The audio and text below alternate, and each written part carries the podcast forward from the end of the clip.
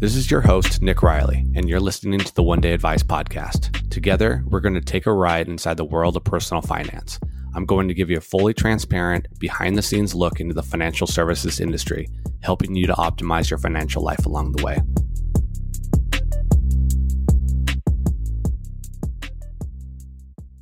In today's episode, I'm going to provide an overview of the three major themes within the crypto and blockchain environment. These are some of my favorite things to talk about right now, and I could spend hours discussing it. Uh, but while I will have more episodes that dive deeper into the, each theme, this episode will provide a high level overview of all three major themes. I understand there may be concepts that I mention and just briefly gloss over, uh, but I wanted to only include the core concepts at this stage. Uh, please subscribe to this podcast and continue to listen as we dive deeper into this topic together. So, the three main themes we will address today are DeFi, Web3, and the metaverse. First, uh, my favorite uh, is DeFi. So, DeFi just stands for decentralized finance. And uh, there has been a, a, a long frustration around our financial system. And this frustration may be loosely correlated to your political stance. However, most would agree that it's far from perfect. DeFi is unique relative to the traditional financial system because it is permissionless, provides open access, is global, uh, composable, and transparent. I won't get into the details of all of that right now, but I will in a future episode. The point is, we've reached a point in time where centralized institutions are no longer needed for basic financial actions. In DeFi, you can be your own bank and get credit from code on a blockchain with no institution required. The high costs associated with the legacy financial system has spurred the rise of the financial technology industry, otherwise known as fintech. DeFi, like the internet has done for many industries, including commerce, will likely make financial services cheaper, faster, secure, and more personalized. DeFi is fundamentally a competitive marketplace of decentralized financial applications, otherwise known as dApps that and they provide key functions needed within the financial system, such as the exchange of currencies, uh, savings alternatives, uh, far more efficient lending, uh, and tokenization. These applications benefit from the network effects of combining and recombining DeFi products and are attracting increasingly more market share from the traditional financial ecosystem. And I want to address the five key problems uh, of centralized financial systems. So, one, uh, the obvious problem here is the component of centralized control. So, centralization is uh, a key factor in this whole movement. Uh, central uh, centralization has many layers attached to it. Most consumers and businesses deal with a single localized bank, which controls rates and fees. Switching is is possible, but it can be very costly. Furthermore, the US banking system is highly concentrated. The four largest banks have a 44% share of insured deposits compared with 15% back in 1984. The second key problem of a centralized financial system is limited access. Today, there are 1.7 billion people that are unbanked, meaning they don't have a bank uh, to deposit cash into. Uh, and this makes it very challenging for them to obtain loans and to operate in the world of internet commerce. Further, uh, many consumers must resort to payday lending operations to cover liquidity shortfalls. Think about payday loans, uh, which often come at a very, very high interest rate. Being banked, however, does not guarantee access. For example, a bank may not want to bother with the small loan that a new business requires. Instead, it may suggest a credit card loan, which carries with it a borrowing rate well above 20% per year. And that's a, an extremely high hurdle uh, for finding profitable investment projects. So, small businesses oftentimes have a hard time getting lines of credit or small loans. Uh, and if anything, it could take months in order to get that. DeFi is trying to solve that. The third key problem is inefficiency. A centralized financial system has many inefficiencies. Perhaps the best example is the credit card interchange rate that causes consumers and small businesses to lose up to 3% of a transaction's value with every swipe due to the payment network pricing power.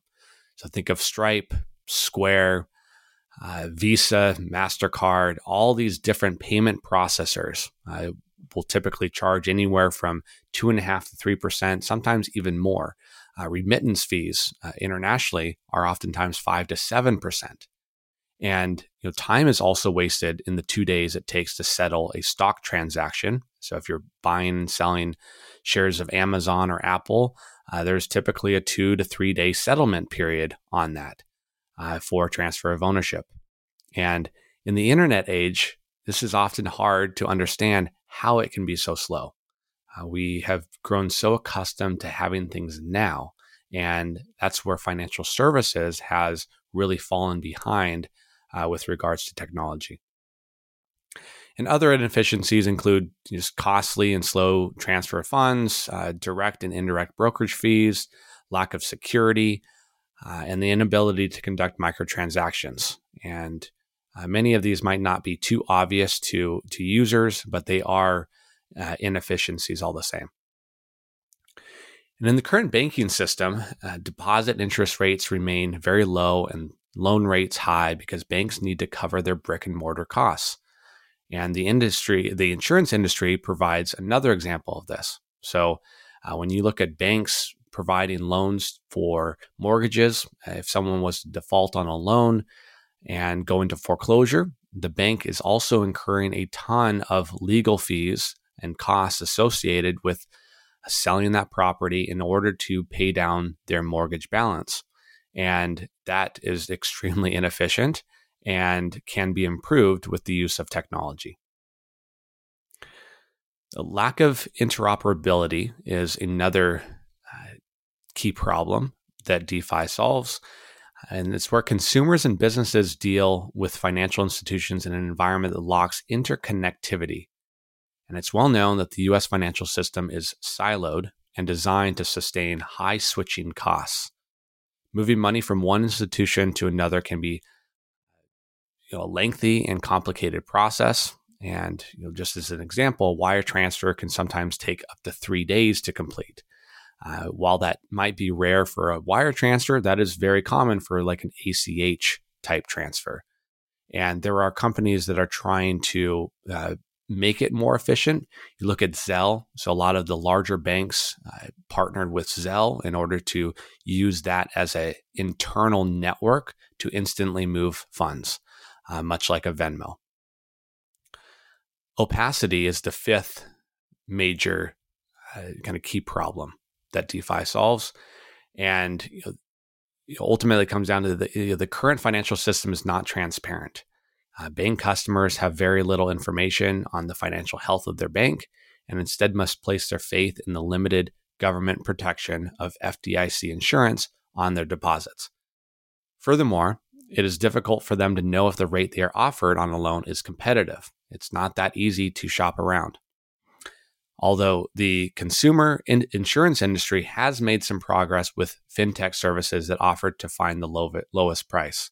So there are marketplaces. I use policygenius.com uh, for a lot of my insurance needs for you know, li- life insurance in the form of term insurance. Uh, you can get your umbrella insurance and auto and homeowners or renters insurance all bundled together, and they, they operate as a marketplace to find the best rate. And that's something that as DeFi evolves, we'll be able to help solve uh, that process. And I'm personally a huge advocate for DeFi, and I'm excited to see the financial services industry get a facelift. It's about time. Uh, people deserve transparency and equality around their finances. So, the second major theme in the crypto and blockchain environment is Web3, also known as Web 3.0. Uh, it's a term you may have heard thrown around a lot lately. Uh, it simply refers to the next iteration of the internet that promotes decentralized protocols and aims to reduce the dependency on large tech companies like YouTube, Facebook, Netflix, and Amazon. I think it's helpful to understand what Web3 is by providing a brief history of the web. Uh, web 1, otherwise known as kind of a static stage or phase, uh, version 1 was was it arrived in the late 1990s, included links and home pages. Uh, websites weren't that interactive, and there was a lot of money that was being made in buying and selling domain names. Uh, such as you know companies that had been around for a long time, like Ford.com. Uh, someone would swoop up that domain name and then sell it to Ford once they uh, were establishing a web presence. HTML uh, was the primary language for creating websites back then, uh, and they were mostly static. And you really couldn't do much beyond reading or publishing content during this first phase of the internet. And that, ter- that leads us into Web 2, uh, which is much more dynamic than the static Web 1. Allowed uh, this this phase of the web allowed people to not only consume content but to create their own. Originally, uh, it was in the form of blogs like Tumblr, forums, uh, or even marketplaces like Craigslist. And publishing was taken to a whole new level with the rise of social media during Web 2. Uh, this has brought more concern and awareness over people's personal data that has been essentially harvested by tech giants.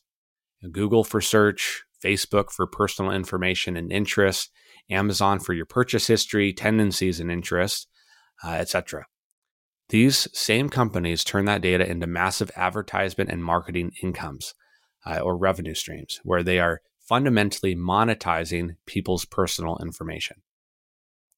Well, Web 2 has brought a wave of great services, oftentimes free, thanks to the monetization of data on the back end. There has been an emergence of people who believe individuals should have the right to monetize their own data. And that's where Web 3 comes in. So, Web 3 is a decentralized internet.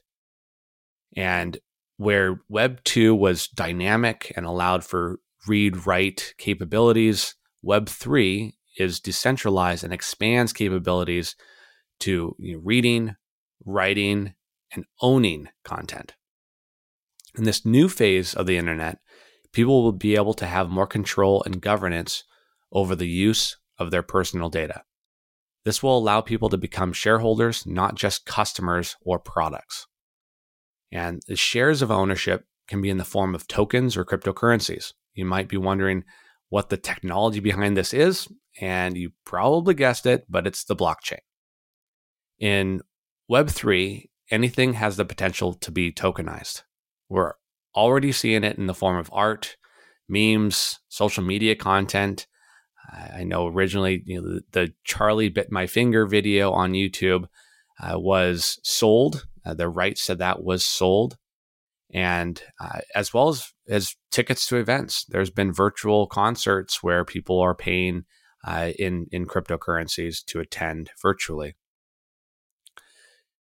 And the use cases for this within Web3 will continue to grow with the rise of these decentralized applications and Web3 apps.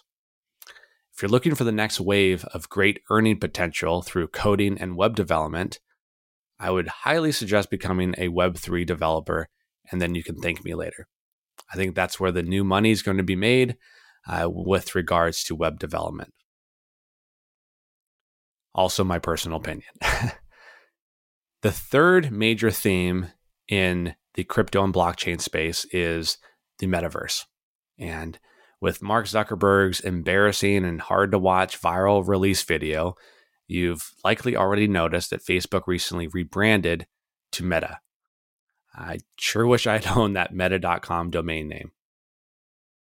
I don't even know what they paid for it offhand, but I would assume a few million dollars. And CoinMarketCap, I like their definition of the metaverse because it is kind of hard to explain, but their definition is a metaverse is simply a wide expanse of digital space where users can interact with each other in real time and get similar experiences to what they experience in the real world, and in most cases, even more. Now, if you're a millennial, I like to use the popular game The Sims that many of us grew up with as an example of this. Imagine being able to be fully immersed into The Sims. While that doesn't necessarily appeal to me personally. I that concept does appeal to a lot of folks. So that is something that will continue to grow. And as virtual reality becomes more of a thing, uh, I think more and more people will participate in some sort of way within the metaverse. And I'll get into that here shortly. But some of the core features of the metaverse, uh, there's kind of four that I found. One is is uh, the fact that it's infinite. The metaverse is an extension of what we define as real because it is not limited by the physical spaces of the world that we operate in. It can be said to be extending to infinity. So there's infinite possibilities of what the metaverse could pot- could potentially do. The second core feature is synchronous. It offers potentially billions of users the ability to interact in real time. Third core feature is the thriving economy. Since it is an extension to the real world, users have the option to offer and receive the same experiences that they would in the real world. For instance, an artist can host art shows, philosophers can hold discussions, colleagues can host meetings, and the list is simply endless. A simple token mechanism can be implemented for the exchange of value. And we're already seeing this today. We're seeing people buy real estate, a virtual real estate, virtual land within the metaverse. Uh, the you know, there's one property that went for well over a million dollars because they wanted to be neighbors to Snoop Dogg inside the metaverse. And you're already starting to see billboard ads internally within the metaverse uh, that are being paid for. And a lot of that income is passed on to token holders uh, within that metaverse project.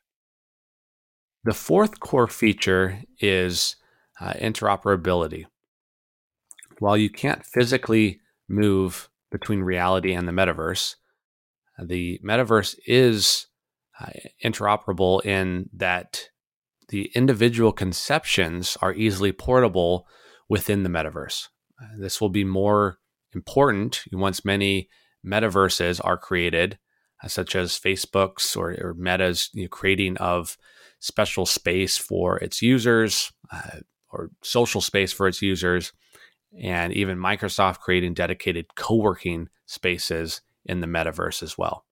So eventually they will be largely portable where you can you know, go from a social environment into a work environment all inside the metaverse. And the biggest metaverse ecosystems today, not including big tech's adaptations, are one being Decentraland, two being the Sandbox, and three Bloktopia. There are many more, but those seem to be the largest players uh, within the metaverse uh, theme today. So, in summary, uh, now now that this episode is is wrapping up, I covered a lot of material. So go ahead and take a walk to to calm your mind.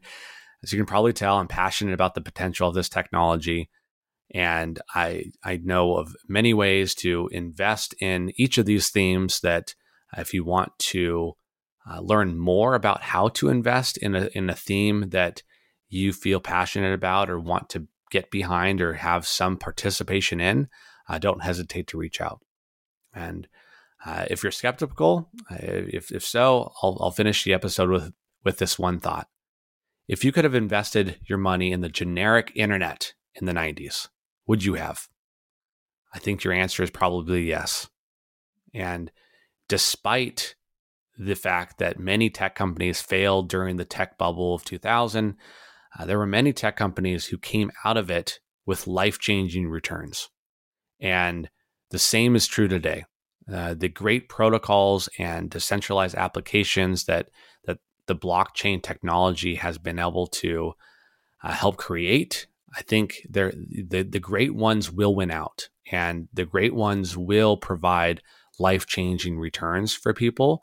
Uh, it's just hard to say because it is so early on which of those protocols or applications uh, will be the ones that ultimately win out. And there's a good chance that the one that will uh, hasn't been created yet. So we're, we are very early on, but I do believe that this technology is the new opportunity that is comparable to the internet in the 90s.